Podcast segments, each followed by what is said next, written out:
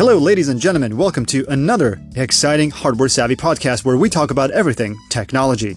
And if you live in Illinois, you're going to find this episode profitable. If you don't live there, you're going to find it amusing and interesting. It has to do with Facebook and Illinois. See, the thing is that more than a million Illinois residents will receive a $397 settlement payment from Facebook this week, thanks to a legal battle over the platform's since retired photo tagging system that use facial recognition.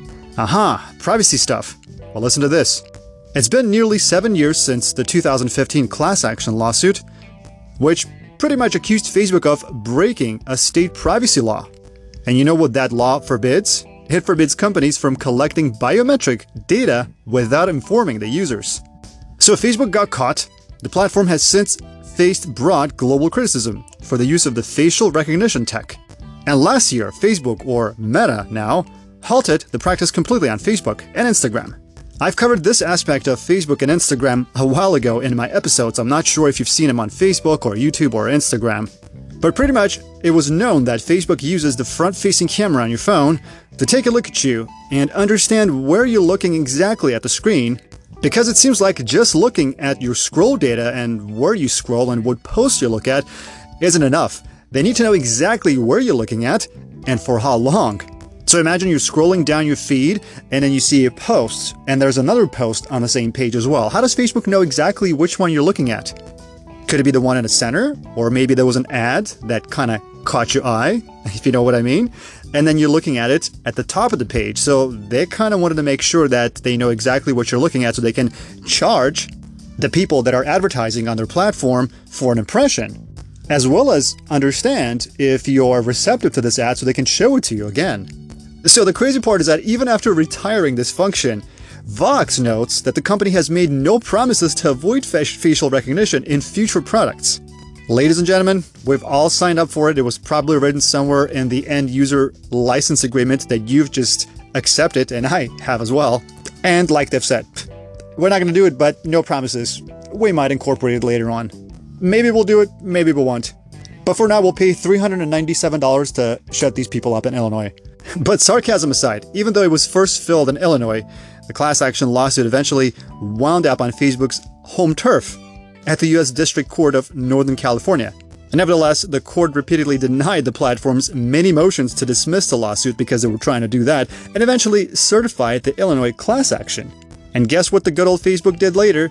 Facebook tried to appeal the case certification with the Ninth Circuit Court of Appeals, but it was rejected, of course.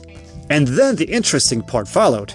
After Facebook initially agreed to settle the lawsuit for $550 million, which, ladies and gentlemen, by the way, at the time was the largest payout from an online privacy class action lawsuit, bar none. But you know what the federal judge did? He fought back and said the amount was too small. And guess what, ladies and gentlemen? The company agreed to a settlement total last year of 650 million. That is US dollars. But tracking your eye movements aside, what was the real issue? Why was Facebook actually sued? The issue at hand was Facebook's old tagging system, which relied on facial recognition to recognize users in photos and videos. The attorney representing Illinois residents argued that the platform's quote unquote suggested tags feature violated the state's Biometric Information Privacy Act. Any Facebook user in Illinois who posted a photo basically of themselves or was tagged in the platform during a certain time period was eligible to file a claim.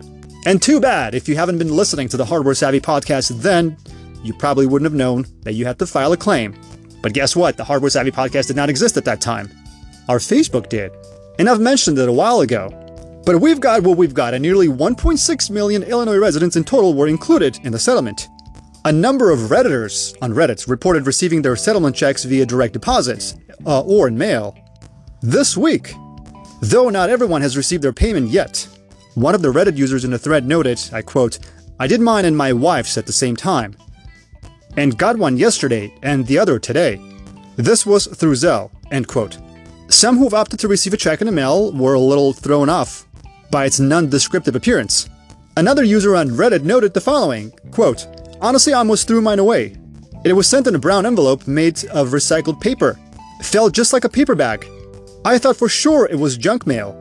End quote ladies and gentlemen, because there might be a check in there for $397.